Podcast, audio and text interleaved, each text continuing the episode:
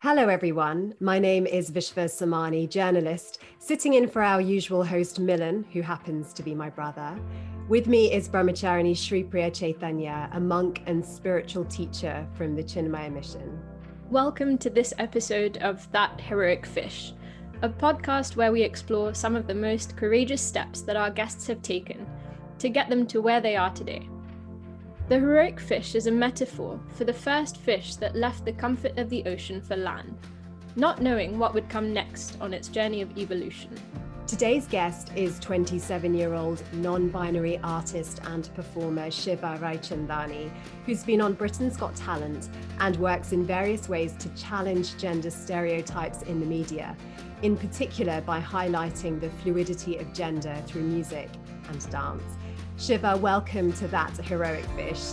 We're really happy to have you on the podcast, uh, and me in particular, mainly because I think you are the first person I've actually ever spoken to who openly identifies as non binary. And just for the sake of clarity, for those who don't really know, can you explain, first of all, what non binary means?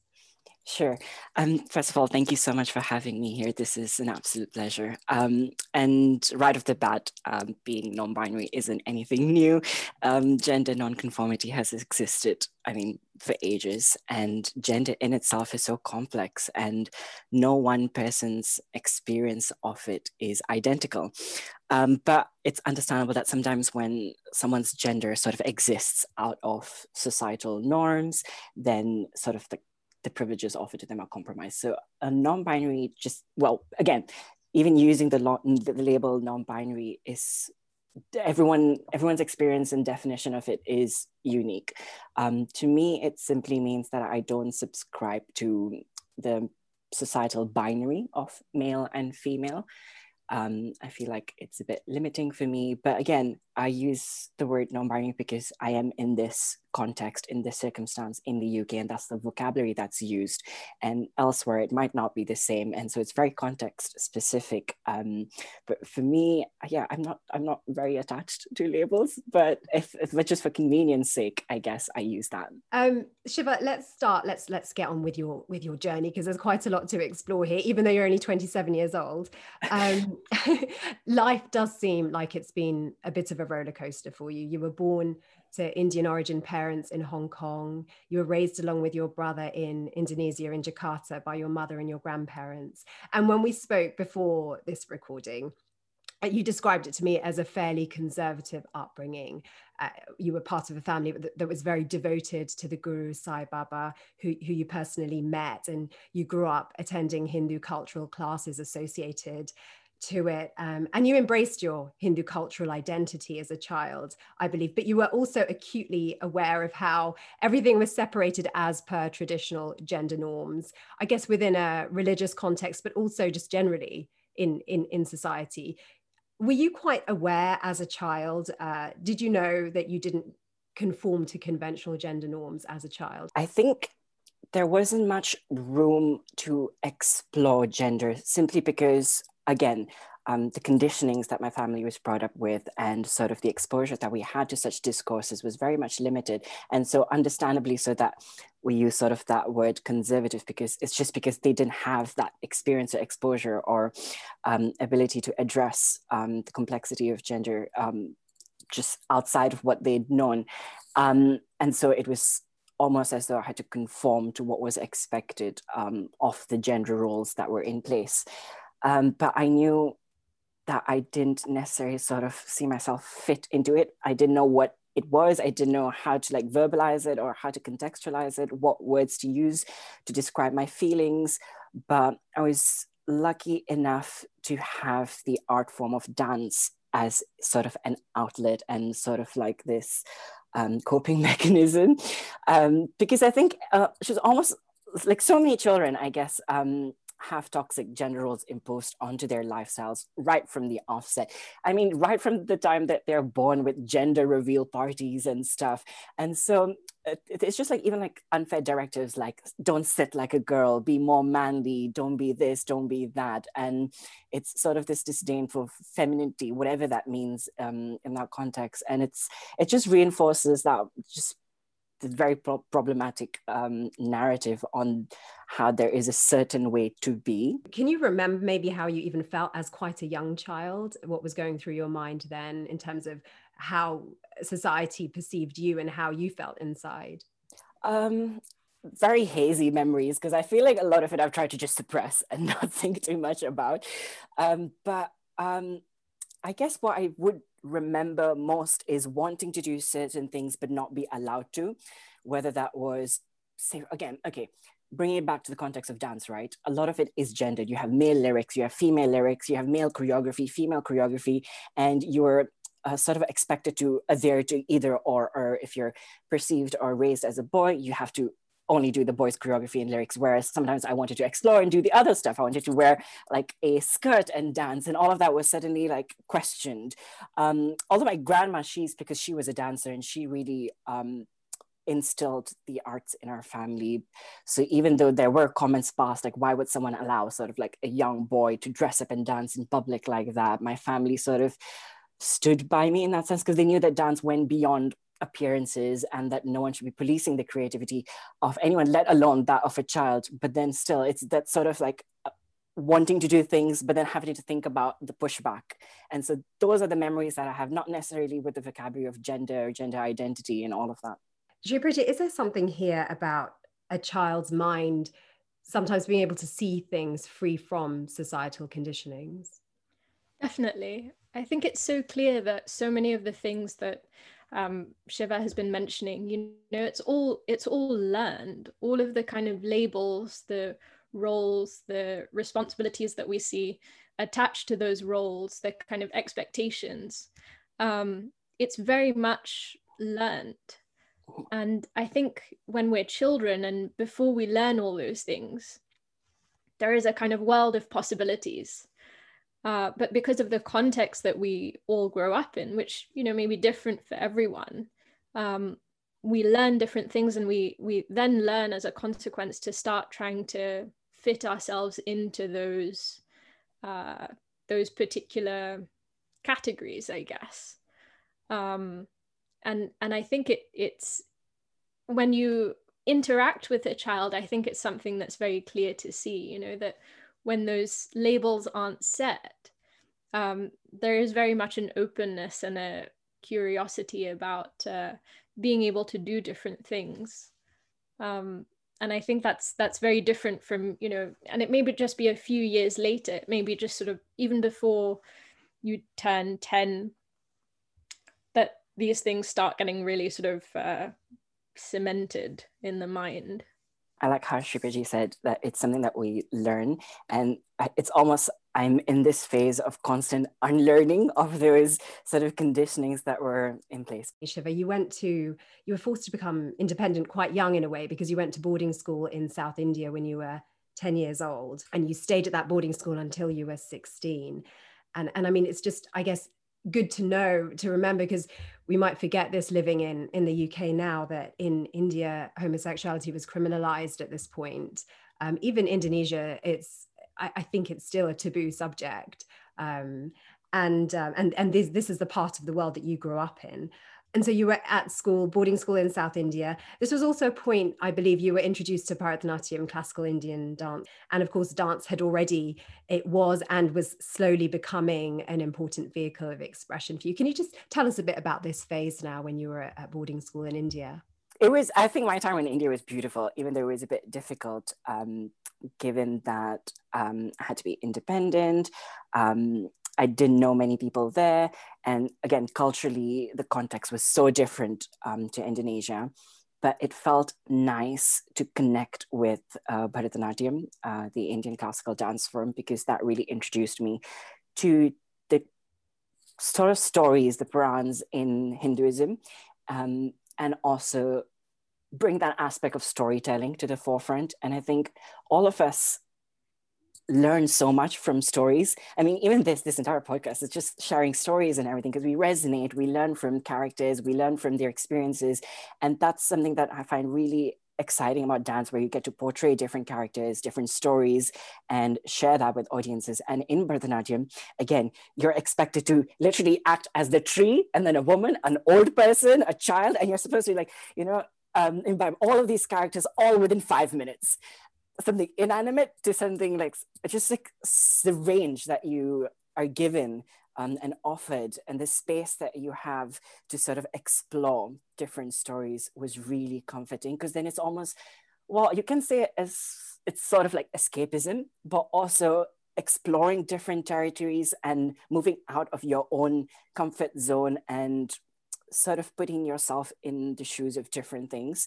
So that was really nice and I did Bharatanatyam formally. Prior to that, I only did dance informally and just like casually for fun. And it was very much Bollywood mainstream Hindi cinema dancing. But this really brought in that discipline, which was really lacking.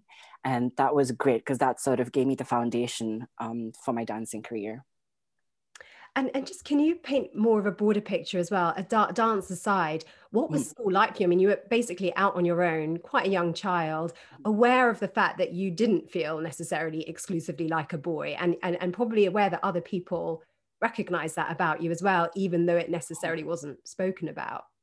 Sure. I think one thing that worried me a lot was the fact that there was just no privacy there because you're like in a boarding school right? So you're like 40 people in one room literally 40 like children in one big hall living in bunk beds. And so you're constantly around people and you have to be again it's just that aspect of being aware and vigilant of yourself and how you're perceived and what sort of cues you're giving out to people and how they might take that not just children but teachers as well because i know of people who were explicitly openly gay and queer who were expelled.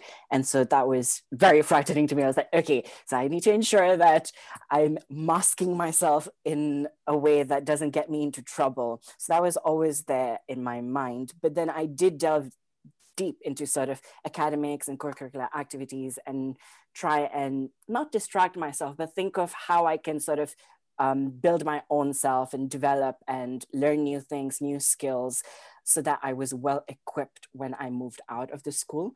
And I think when we spoke previously, you you sort of mentioned your own hyper awareness of your of maybe feeling different to others meant that you felt like in order that other people don't call me out on this, I need to be brilliant at my studies. I need to be kind of like, I need to ace everything. So that's the thing that I'm known for. Yes, it was that protective shield, I guess, because if I'd excelled at everything, then the chances of people um, questioning me or bullying me would be less, because then I'd be in a position where they would have to look up to me and be sort of like um, mindful of not treating me poorly. It was difficult the first few months, in fact, the first year, I guess.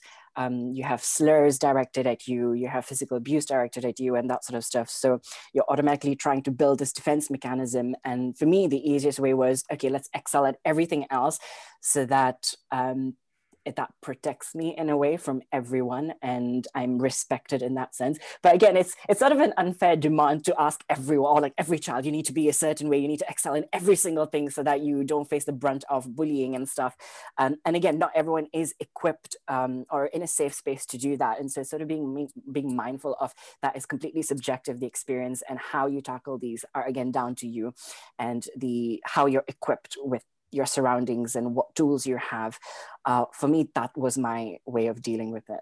I mean, even teachers were sometimes unkind to you. Yeah, it's yeah, it's scary when you look up to someone uh, like a teacher and you revere them, respect them, and then suddenly they come back to you and they're like, maybe you should not pursue dancing. Maybe you should not do your extended essay for IB on dance because A, no one's done it, and B, that's something that girls do. So you're constantly then you're like, whoa, why am I being told this? Um, because clearly I know I'm good at it, but why are you not allowing me to do it? So that's so there was a lot of me, me pushing back and fighting back and be like, okay, give me your reasoning. Why do you think I shouldn't be doing this? And then let's meet halfway.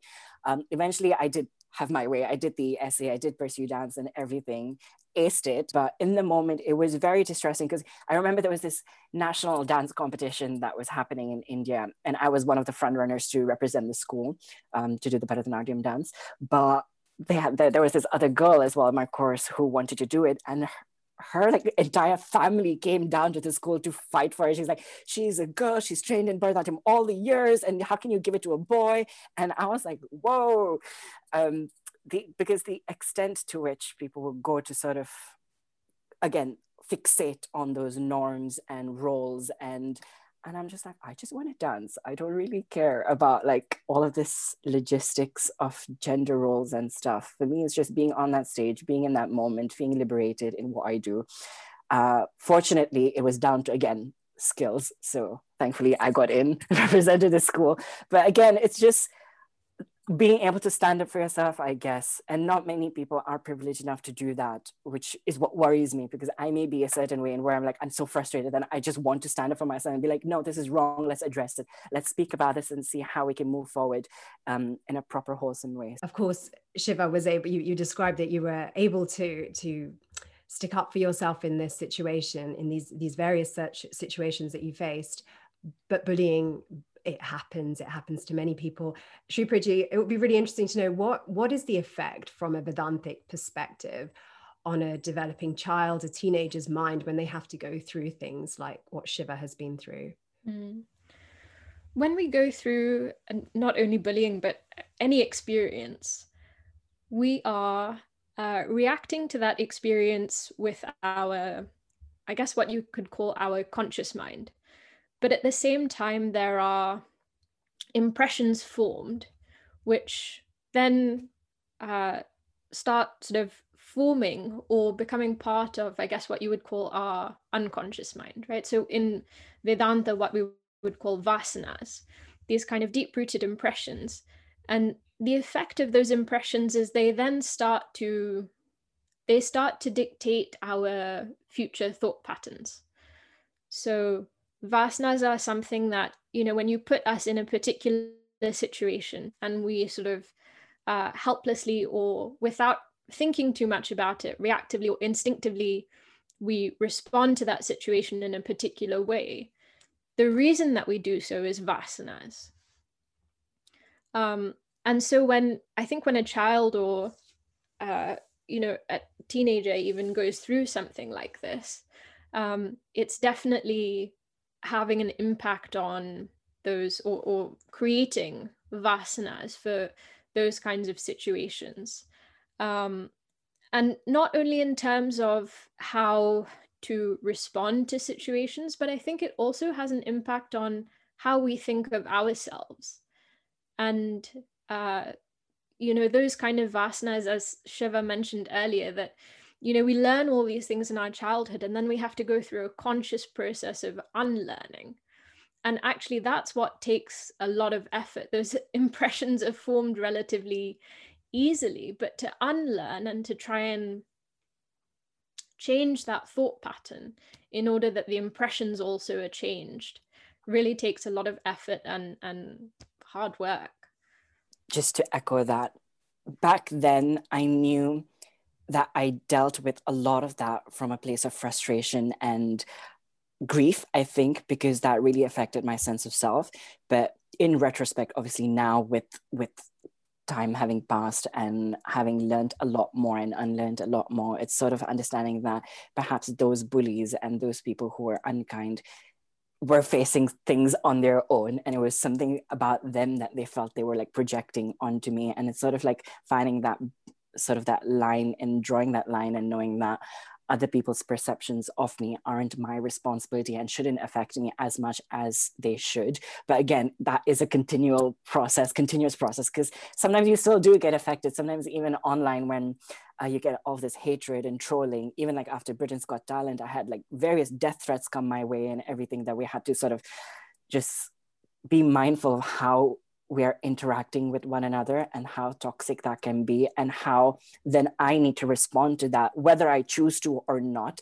Sometimes i don't but sometimes i actively do because i think it sets an example of how others can then um, tackle bullying whether online or offline in those contexts because obviously it still exists and it's still very widespread and everything. And so it's almost seeing things with more empathy and kindness rather than um, pushback or clapback or cancel culture sort of things. But it's, it's just continuous learning process. Even sometimes i have to remind myself to be calm and not react but reflect a bit more before responding.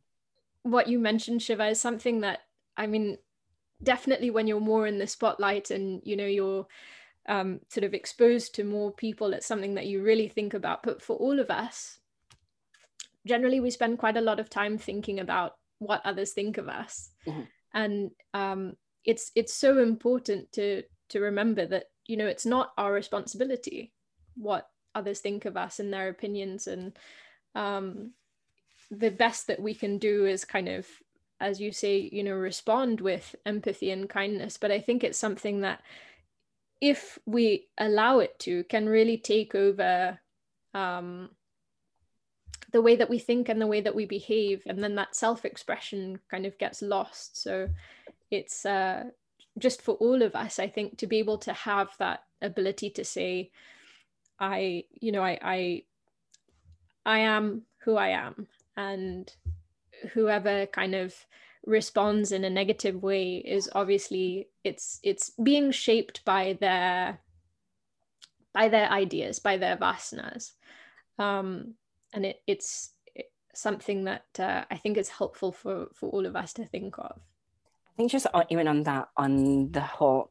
idea of I am who I am and stuff. I think there needs to be a lot more nuance and room for that exploration in the sense that yeah, obviously we know who, what our actual true self is, but then in this material world and in this day-to-day life that we're navigating, I feel like we need more room in the sense of that we don't need to be the exact same person that we are, and there needs to be room for growth. And I'm not the same person I was yesterday, nor will I be this be the same person tomorrow that I am today. And that sort of ability to grow, not be the same person, is also something that we need to appreciate because I think people people like a lot of people come and tell me oh you're you're finally living the life that you want. And i'm like i do not know what that means because like i'm still like discovering like my own space and where i fit in and how i want to like uh, be and everything. So i really don't understand that whole um aspect of being as a destination i'm like this is like i'm just on a journey. I don't know what i'm doing sometimes. I'm just figuring things out. I'm not the same person i am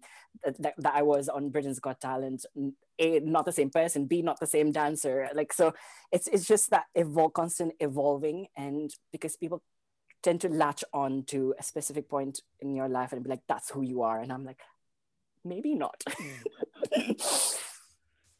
Yeah. And i think that's the thing with this whole question of identity is that yeah. really speaking it's it's known to us and yeah. so little of who we are mm. can be really understood by others because it's really just the external expression um, and and it's uh, i think it's definitely uh, it's it's important to be able to have that room to you know to allow ourselves to to grow and to learn um, because otherwise we'd just be we'd just be stuck at yeah. uh, at, at, that certain point where people decide that they've understood who we are. Yeah.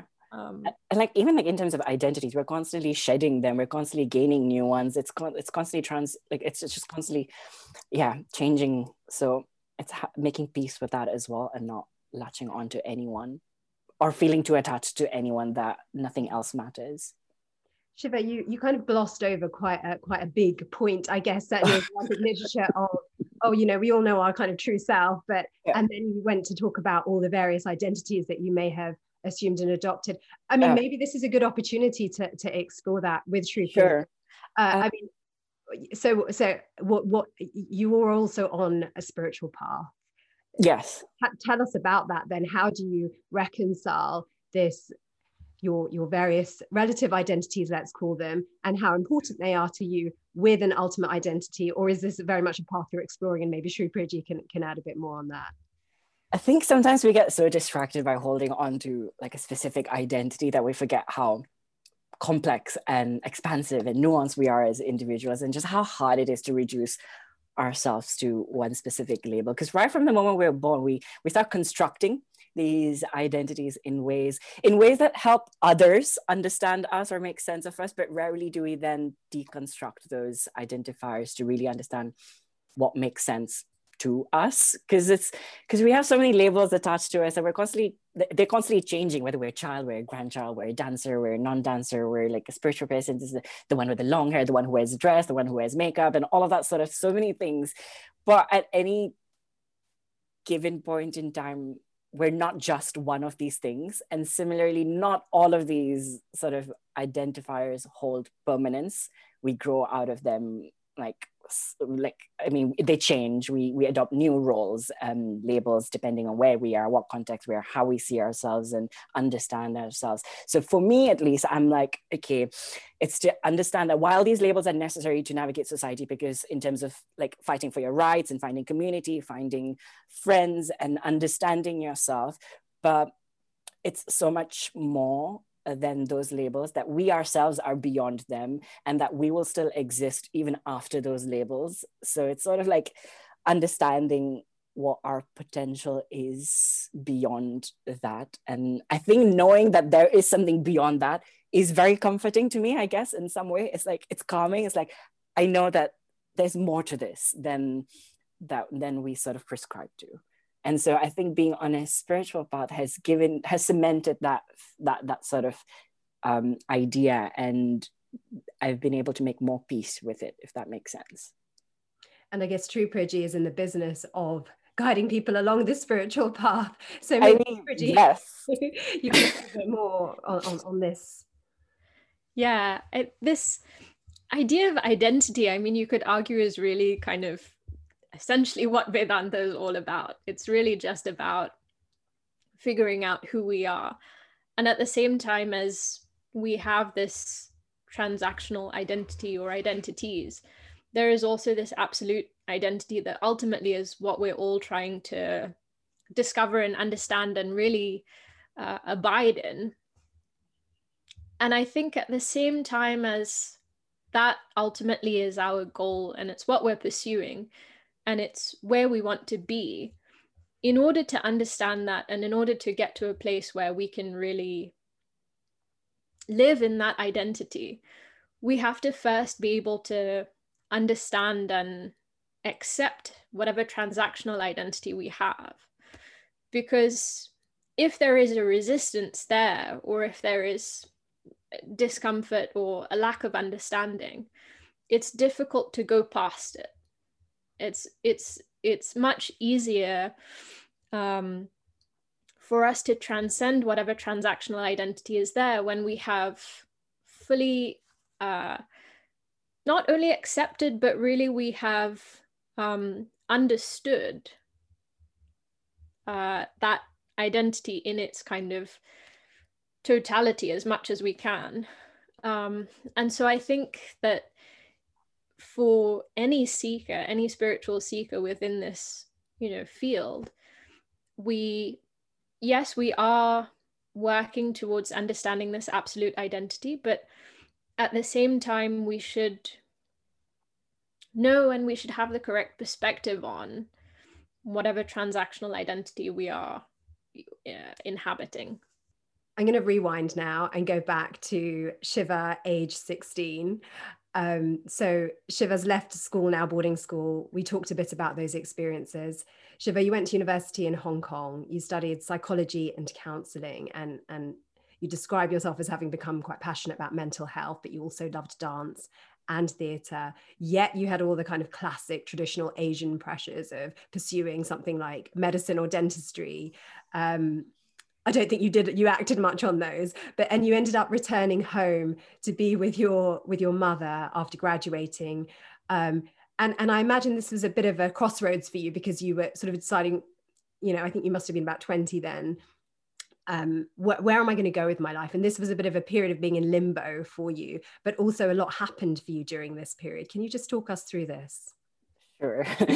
Oh well that was yeah that was an interesting phase because um, you obviously have society telling you to pursue one thing, but then you don't really necessarily find yourself interested in that. I think, uh, like we all knew, I'm not, I'm not cut out to be some form of like doctor or like businessman or anything. And we kind of made peace with the fact that my place was in the arts, but how we would do that and how I would pursue it, we, none of us knew. Um, I think oh, I don't know. I knew I always wanted to dance, but never saw it as sort of a prime career potential or something that I could actually take on full time. Um, and it was only when I left everything, went home, and decided to just take some time out to figure things out. Again, not everyone is privileged to do that. So I'm again very mindful of that, that I was able to do that. um, and have the backing arm and support from family but they were very open to me doing things, trying things. And I did try out teaching dance for a bit, loved it. And what really, really excited me about dance during that time. So I was actually, this is very like random, but I was teaching wedding choreography for Asian weddings. And as most Asian people know, like their weddings are way too extravagant and way too overboard. You have like 200 people dancing um, in one occasion. And so you're teaching 200 people for one wedding, and then you're teaching five weddings in a month. So you can imagine the number of people you're in contact with at one given point of time. People from different backgrounds, different age groups, different dance abilities, all coming together, leaving their lives behind to just be in the moment and dance. And that was like mind blowing to me. I was like, how have all of these people with different values, different beliefs, different sort of like understandings of life just be here in this one room and find joy in this communal practice of dance? And that was really powerful to me, where you're able to transcend beyond, beyond language, beyond all of those sort of inhibitions that one usually has because oh, I don't want to dance. Oh, I don't want to look this way. I don't want to look that way. They're all just there to have fun in in that that joy and that love for the people that they're performing for. And that really like was wow like just like it just opened my mind to a whole other level. I was like if dance can really bring people together in this way and find common ground how do i how do i sort of like build upon this? And that's when i that my passion was like really really cemented. I was like okay this is something i definitely want to pursue because if you are able to sort of like combine all of these aspects of life and bring channel that through dance and maybe hopefully bring about a change in society where you're able to then insert discourse societal discourses into dance into your practice and highlight issues in the medium of performing arts it would really have a solid impact on society as a whole uh, which is what is reflected then, I guess, in a lot of my dance work, even on Britain's Got Talent or India's Got Talent and all the other platforms that I've been uh, lucky to be a part of, is where we're sort of bringing this aspect of awareness of gender fluidity of just just understanding how we live in a very heteronormative society and how we're so bound by those norms. How can we sort of break that down so that anyone can explore themselves however they identify straight, not straight, whatever, however it is, it's sort of to have that dialogue to introspect of what their own relationship with gender is and how they might them, themselves perpetuate certain stereotypes or hold themselves back in their own bubbles. So it's like more of like, let's come together, explore this together through movement because that can be very cathartic as well. It highlights, I think there were two things that seem to have been going on at this point. Yeah. You're making headway and, and taking big steps both in exploring your journey as an artist, as a performer, but also your sexuality, gender expression. Because you hadn't just, you know, whilst you've been on a, a real, really quite a journey since then, at this point, you hadn't actually expressed yourself, come out as gay. You hadn't really spoken very openly about how you identified.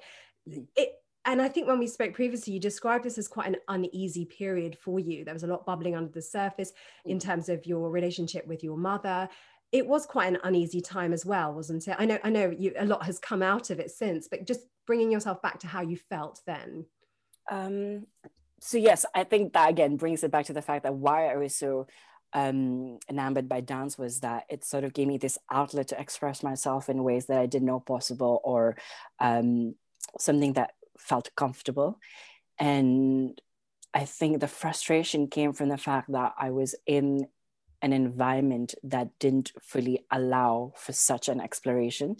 And um, it was various things, right? Because you're in it, it, again, in your, you yourself on an individual level have all of these things um, that you're conditioned with and so you're yourself you're policing yourself in the ways that you practice an art form and then you move out a bit you have the family that has their own set of beliefs and values and not just on themselves, because then they're also worried about how society will think of them by my practice. And then that whole ripple effect of then, all right, then what does the entire society think? What does the country think in their own legislative, not just legis- legislation wise, but society wise, what their views are on gender nonconformity and uh, using the arts to tackle whatever is considered taboo. And so this this massive ripple effect and then suddenly it felt like this massive burden on the individual where i'm like wow this is a lot to be mindful of to be thinking of when i just want to focus on my own practice. But then i can't do that because i have to account for all of these various external factors before i can fully um, uh, fully break down my own practice. So i had to sort of cross that barrier and the only way to do that for me was to really be vulnerable to my family and sort of express how I felt so that we could all be on a journey to of healing so that we can all not just myself but them too. Because um, again yeah it, it is a journey for all of us involved because they've grown up with a set of ideals that okay shiva is going to grow up is is a boy is going to get like married to a girl is going to find the right job is going to settle down and so they've already planned out this whole trajectory in their minds and then to tell them otherwise it's a journey for them again to sort of uh, make peace with that and relearn things um, from my perspective. And so it was journey for all of us. Um, wasn't very easy initially to start with. Again I, I did anticipate it wouldn't be easy but then with time it it's it's become a lot better. And i'm very lucky to have my parents as like sort of champions of me and ensuring that i'm able to pursue whatever feels right to me. But obviously in that point it can be very very daunting to even just say those few words that mom i feel differently or i identify differently. I don't feel a certain way. And it's sort of like what you're not sure of what the reaction will be and that can be very very daunting and everyone's experience of that that that moment is different. And yeah i think you can't really yeah compare the struggle but the struggle is there in whatever capacity because um, you never know what's going to happen and whether you'll be in a safe space after that or not um, because you've you've put everything almost everything at risk at some like it, it can feel that way. But you knew you had to tell your parents at that point. I think it yeah we, we had almost reached this sort of like tipping point where we had to move past um, our differences and break them down and have a dialogue an honest dialogue of um, yeah just just everything that was in yeah why why we felt differently i guess and why we had that disconnect to then fully allow myself to then pursue a career in something that i was interested in.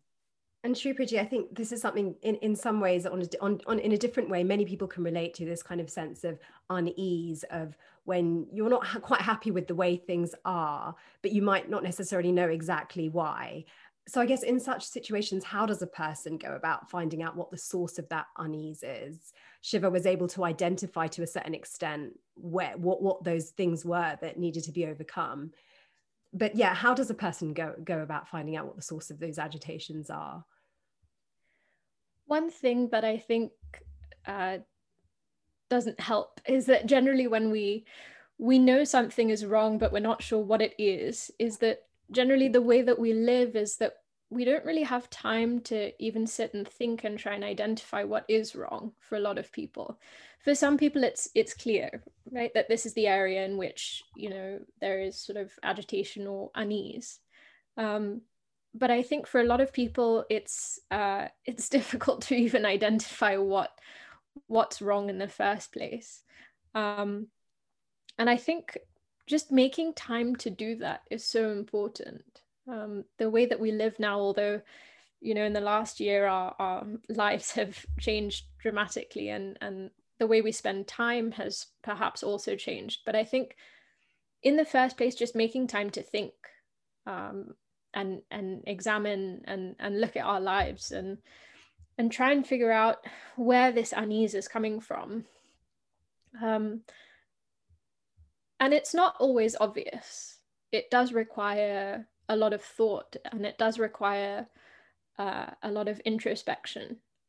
That process of really examining our behaviors and our speech and diving deeper into the thought patterns um, in order to identify you know what's wrong and it may take time as well for some people it it just requires you know a, a few days maybe but for some people it may require a couple of months Um, but I think that that making that time to really introspect and to be honest with oneself as well, which is also not always easy for us. Um, but finding finding a way to do that can definitely help in uh, in in figuring this kind of thing out. And Sri Priyaji, I mean, bringing this back to you again, would you say in some ways you went through something similar when you you were pursuing a master's before you chose to pursue the path of of monkhood, of doing the Vedanta course, and then committing a life to to being a monk? Um, can in, in I know it's a completely different journey, life journey, but in some ways, can you can you can you relate to this? Yeah, definitely. I think it um it it's definitely different and you know I'm it, it it's different in that there was perhaps um less at stake in the sense that I wasn't at risk by you know exposing myself in in this way and and expressing that I wanted to do something different but I think it definitely kind of uh, it wasn't easy, but in the same way that I think you know a lot of people who and we all go through moments like this, but it it feels as though there's no choice. And I think that's what really pushes you is you feel mm.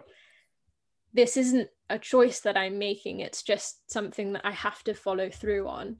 Because if I stay where I am and if I let things continue, then I'm not going to be happy. And I know that I'm not going to be able to to really kind of continue in this way. I love how you said that because that's exactly how I think I felt in the sense that if I am if I continue to be in this situation in this position it would sort of be a disservice to me because like I'm not going to be happy almost and even though I may not know what I want to pursue and what I'm looking for and where I'll end up down the lane but at this point this is not this is not this is not right and that's exactly how I think I felt back then, where I had to address that in the moment and then see where that takes me. Because I think part of the fear from family or whoever else, I think, is the fact that maybe there is no template of what that pursuit of that happiness looks like because they've they just don't know what that might be. And so that sort of sense of fear of security of where you might end up and all that but sort of reassuring that if you eh, yeah if you if you're very sure of the fact that it aligns with your beliefs and values and that's where you think you need to be headed then you'll end up fine no matter what that is that you'll you'll find your footing. Even though there is no sort of like um, model or template or sort of representation of it at this point it doesn't matter because like you could be creating that representation yourself for others to then follow suit. So it really depends on taking that, that again that leap of faith and just ensuring that you're able to step beyond. And i think that that just what what you've said shiva is really you know something that's so broad and so applicable to maybe all of us but generally what we don't know and we don't understand we we fear right? Mm. and that i think is something that really plays especially on you know parents minds and that it it does filter down to children you know unconsciously or, or consciously um, and it it it finds its way into our thinking.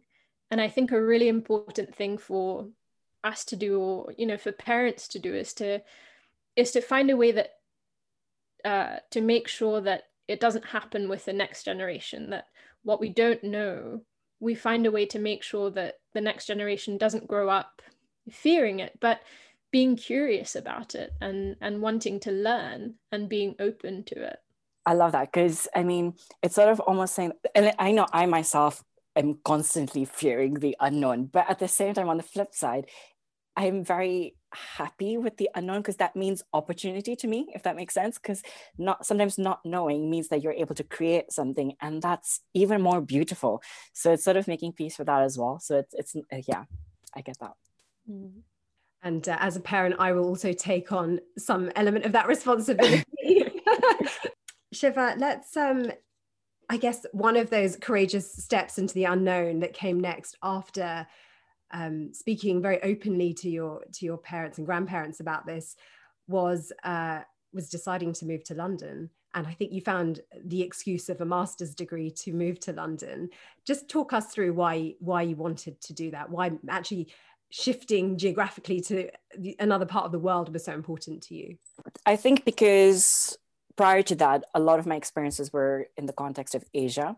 And even when I wanted to do my bachelor's degree outside of Asia, my family was a bit apprehensive because they were like, you're too young, you need to be a bit close to home and things so that we can reach you, which was fine to me. But then at that point, after having come out and doing all of those things and having experienced life till that, ex- till that point, I knew that there was nothing more I could do within that setting. And I needed a whole completely different worldview. I needed different experiences.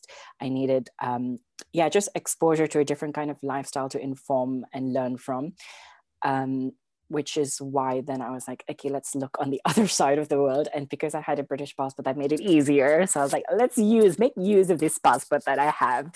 Um, it was, it was, I didn't, I didn't anticipate that I'd uh, be in the UK for longer than a year. It was just supposed to be the master's degree, but then halfway through the master's degree, I got scouted for um, Britain's Got Talent. So that completely changed everything. And I saw potential in moving to London and finding sort of a space in the dance scene here.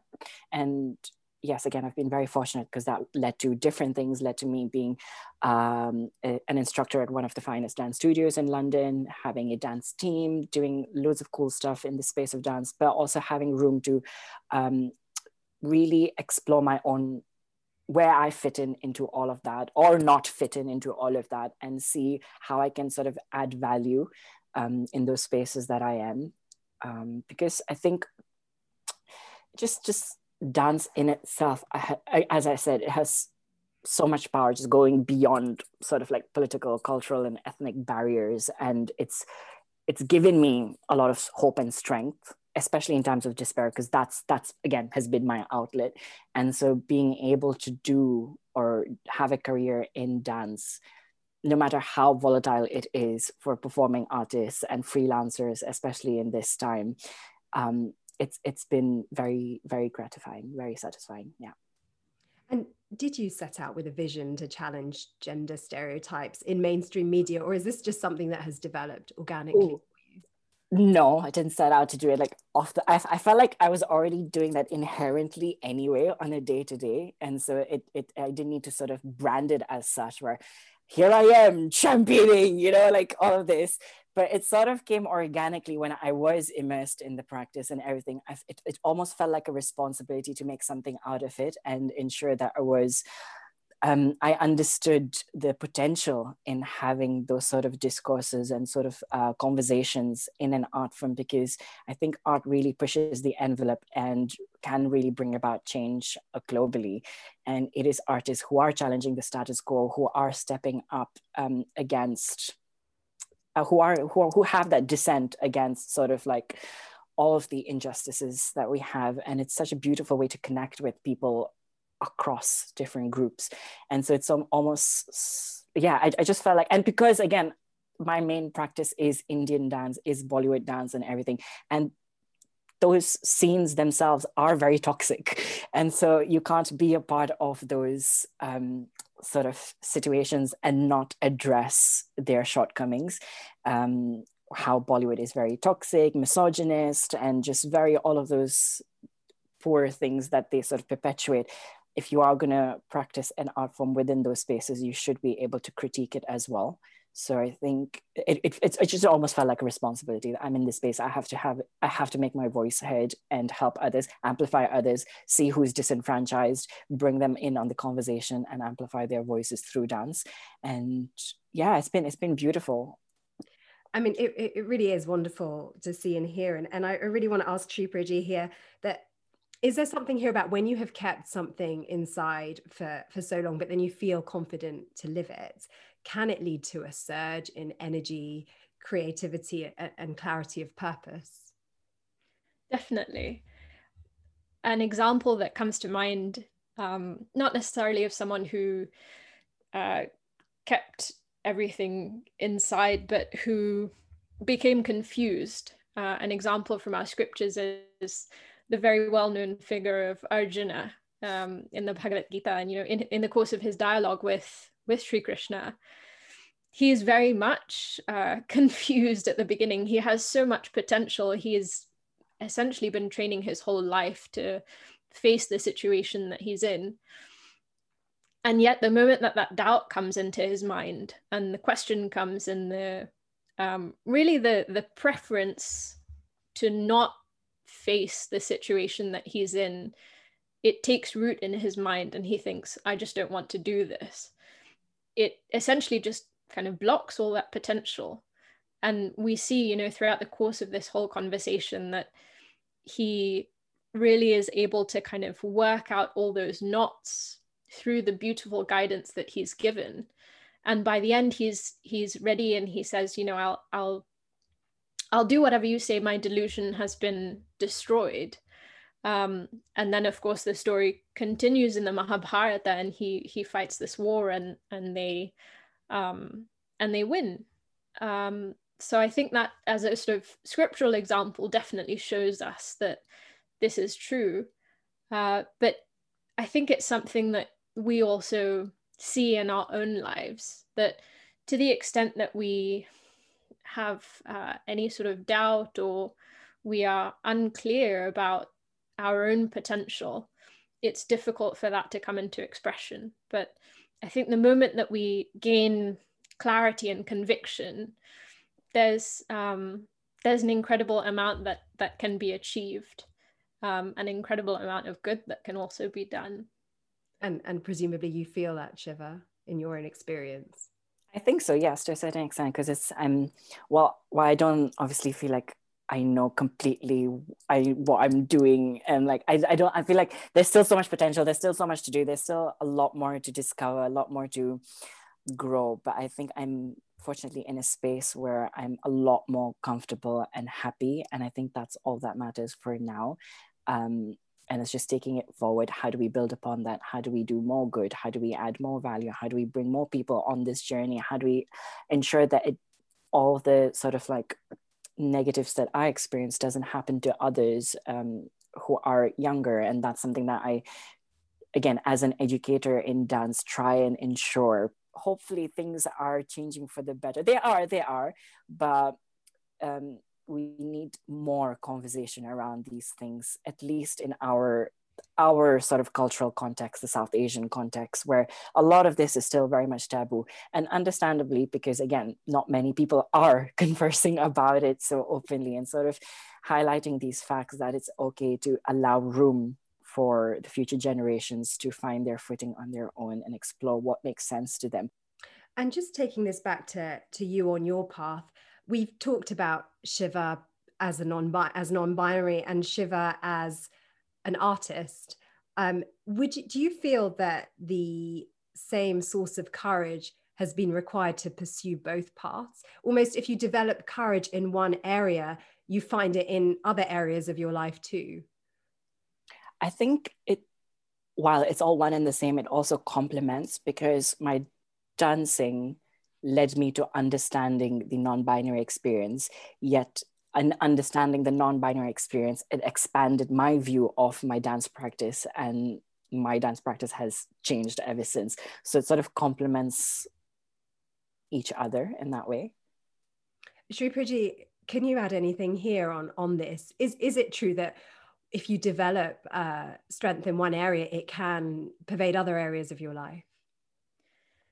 I think so. I think it's something that we kind of it's um it's interesting because although we like to compartmentalize, as Shiva mentioned, it's also uh, true that every um, aspect of our lives is very much linked in this fact that it's one person who is living all those different areas, right? So I think it it it definitely helps to have clarity in all of the areas, but I think that when that uh, understanding is there or that confidence in there is there just with regards to um, my understanding of myself. And perhaps there's a, a role that i see as more central um, than you know some of the other roles that that i have.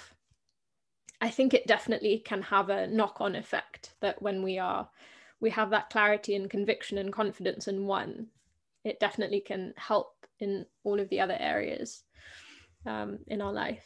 100% i think it's all very complementary as well because again it's it's it's interesting to see how other people then address it because in some settings people will be like oh you're the non-binary person. In other settings oh you're the non-binary dancer. And then some person oh you're the artist. And i'm like i mean yeah i'm all of those things but yeah sure i guess whatever suits you in that context uh, whatever is applicable there but i am all of those things. The expression of someone who uses the or, or follows the philosophy of Advaita Vedanta, the expression in transactional life of that person and that person's relationships with others around them is acceptance and compassion and love. And I think if there is any kind of judgment and there is discrimination and there is non acceptance, and that is done with reference to scriptures, then we are doing a disservice to those scriptures. Because really, what we see is that the scriptures teach us to see ourselves in all beings, not just in human beings, but in all creatures and in the entire creation, and to see that creation in ourselves. And the same way that we love ourselves unconditionally, we are also called to love and accept all of us. Um, and I think this is really kind of the most important thing for all of us is to to really remember that and to to to make an effort to to live up to that because that's what our rishis and our teachers and our scriptures are telling us. Well, I think that's a really, really beautiful way to to bring our conversation to an end. But before we before we do end it, um, we have some heroic fish ender questions, Shiva, that we ask everybody in this podcast. The first one is if there were a few words that you could tell your 18 year old self, I think because you are 27, we can maybe make it your 16 year old self. what, what would they be? Um, there's beauty in the unknown. I think if I knew that and didn't worry so much about trying to fit in or finding my place within whatever was prescribed, I think it would have been a lot more freeing. I would have, yeah. That, that just just knowing that there's so much more there's this expanse this uncharted territory that is waiting out there was would have been nice to know and not be very lonely i guess to be like cooped up in that bubble in that box and then what is your biggest heroic fish moment? And and i guess we can define this as a moment where you took one giant leap into the unknown that has led to beyond the known. Oh wow.